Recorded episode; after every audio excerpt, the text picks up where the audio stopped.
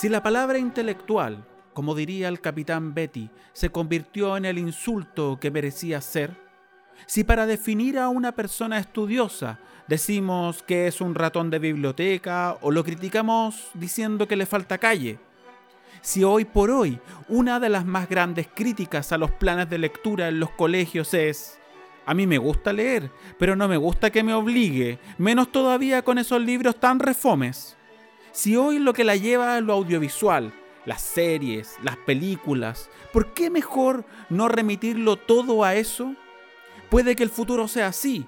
Y claro, no es que esté mal, pero llegar a un futuro hipotético en el cual cierto tipo de literatura esté prohibida por ley, dado que atenta contra los estándares mínimos de una población psíquicamente saludable y perpetuamente entretenida, ¿es lo que deseamos?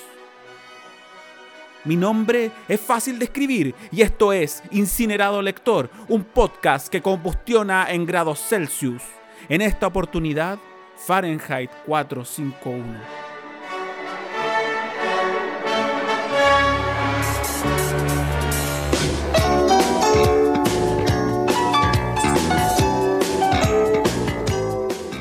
Recuerdo que muchas veces vi grafitis en las calles que decían apaga la tele y abre un libro. ¿Por qué? Creo que la explicación tenía que ver con el hecho de que los poderosos quieren que seamos ignorantes, porque de la ignorancia nacen la docilidad y la obediencia.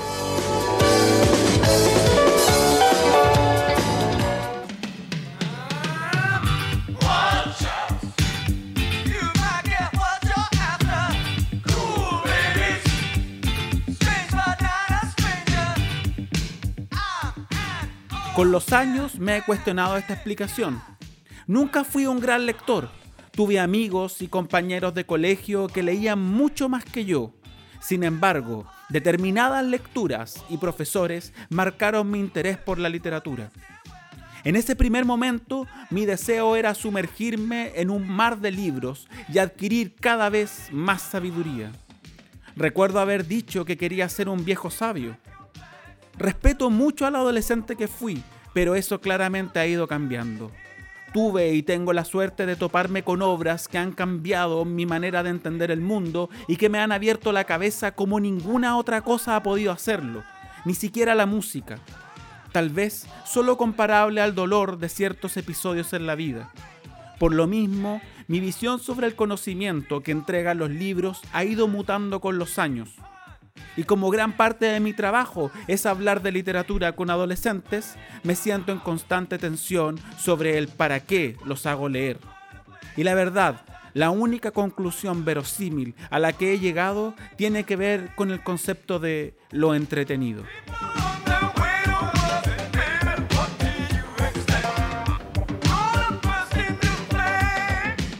Fahrenheit ocurre en una sociedad en la cual la tecnología no es tan diferente de la nuestra. Trenes suburbanos llenos de publicidad que repican en el inconsciente, grandes pantallas en las cuales podemos interactuar con nuestros actores y actrices favoritas, vehículos muy veloces, drones, altos índices de consumo de alcohol y drogas para ocultar lo que no entendemos de la vida, sabuesos mecánicos que nos recuerdan episodios de Black Mirror en esta sociedad altamente vertiginosa, en desconocido estado de guerra y en búsqueda de la entretención a toda costa, aparecen los bomberos, los hombres de fuego en inglés. Una especie de policía de inteligencia dedicada a buscar libros en la casa de cualquier ciudadano y quemarlos. La novela explica que hay ciertos textos que las personas sí pueden leer, manuales de historia creados por el gobierno, revistas eróticas y algún que otro tipo de cómic. Nada que se salga de los límites impuestos por el gobierno y nada que requiera mayor esfuerzo intelectual. En este mundo aparece Montag, un bombero que quiere hacer bien su trabajo, pero que se siente a disgusto con la vida que le ha tocado. Está en crisis, Dice no conocer a Mildred, la mujer con la que lleva casado 10 años, y al mismo tiempo se siente interpelado por una joven vecina que dice cosas extrañas pero llenas de sentido. Sin embargo, lo que más golpea a Montag es presenciar la muerte de una mujer decidida a morir junto con sus libros incinerados. Esto lo descoloca y le abre preguntas difíciles de contestar. Por su parte, el capitán Betty, el jefe de Montag, y quien ha ido siguiendo todos los pasos de su subordinado sin que él se dé cuenta, explica en uno de los mejores diálogos de la novela que la palabra intelectual se ha convertido en el insulto que merecía ser. Betty explica que al momento de prohibir la tenencia de libros ya nadie leía. Entonces, la pregunta que cae de cajón es, ¿para qué ensañarse con los libros? ¿Por qué perseguir a las escasas personas que sí leen? Si un sujeto con unos cuantos libros no es más que un cerebrito o un ratón de biblioteca o le falta calle, ¿para qué tanto esfuerzo en perseguir esos libros?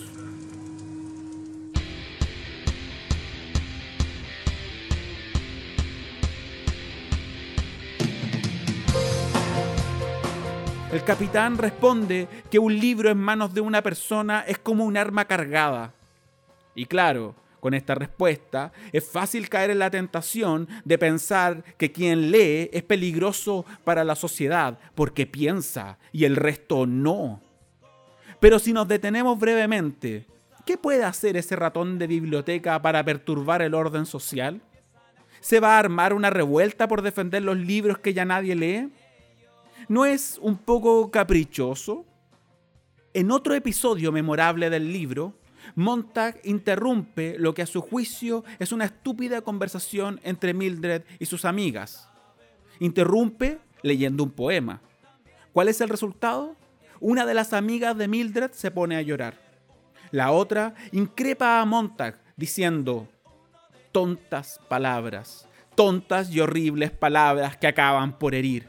¿Por qué querrá la gente herir al prójimo? Desde mi punto de vista, el episodio no es memorable porque Montag quiera darle una lección a ese grupo de mujeres, sino por la respuesta de esta mujer que comprende que su amiga se ha puesto a llorar por escuchar un poema que no sabe qué diantres significa. Es cierto que podríamos criticar lo estereotipado de la escena, pero no quiero enfocarme en eso. Lo que me importa es el reconocimiento de que esas palabras han causado algo aparentemente doloroso que han conectado una sensibilidad oculta o adormecida, que la han sacado de la continua superficialidad y la han llevado a zonas más profundas.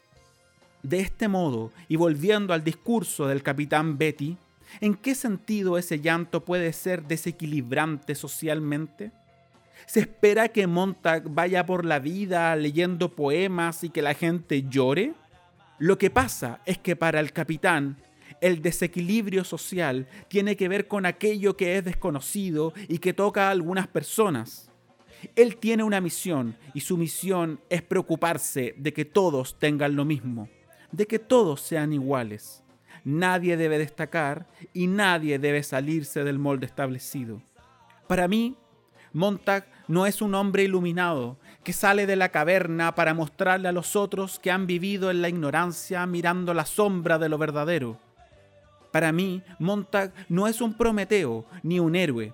Es solo un sujeto sensible que ha decidido cambiar de vida porque la que tiene no lo satisface. Sabe que es peligroso, sabe que está destinado a perder, pero lo hace porque cree que ahí hay algo más sustancioso que lo que le han ofrecido en toda su vida. Y eso es precisamente lo que más teme el capitán Betty. Es eso lo que hace llorar a la amiga de Mildred. ¿Por qué? No lo sé con claridad. Es como un miedo irracional a no entender por qué otra cosa podría ser más cautivante que la desbordante y avasallante entretención que la sociedad provee a raudales. Profe, me han preguntado más de alguna vez, ¿usted realmente encuentra entretenido esto que nos da leer? ¿Qué se puede responder a una pregunta como esa? ¿Quiere que le revele que estos libros me torturan por igual a mí que a él? ¿O quiere que le diga que la lectura de ciertas obras literarias surte en mí el mismo efecto que ver Netflix, pasarme horas en Instagram o jugar Poe? No digo que esta última respuesta sea tan extraña, pero ninguna explica realmente la experiencia artística.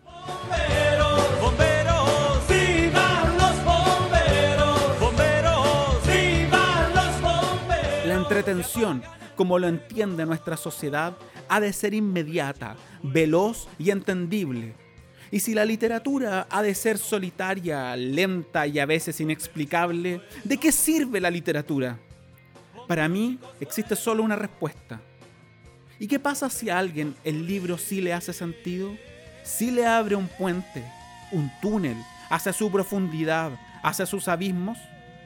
Y si ese entrar en ese abismo puede ser doloroso, pero necesario, y si a la larga entrar en ese abismo te hace conocerte mejor, ¿no es eso necesario, útil y al mismo tiempo agradable?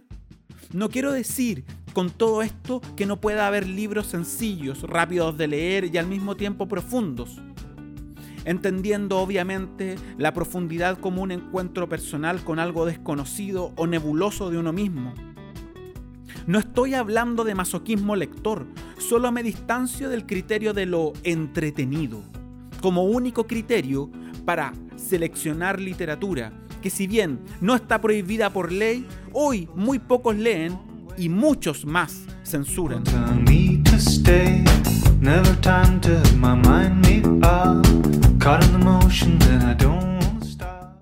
Espero que haya llegado hasta este punto del podcast.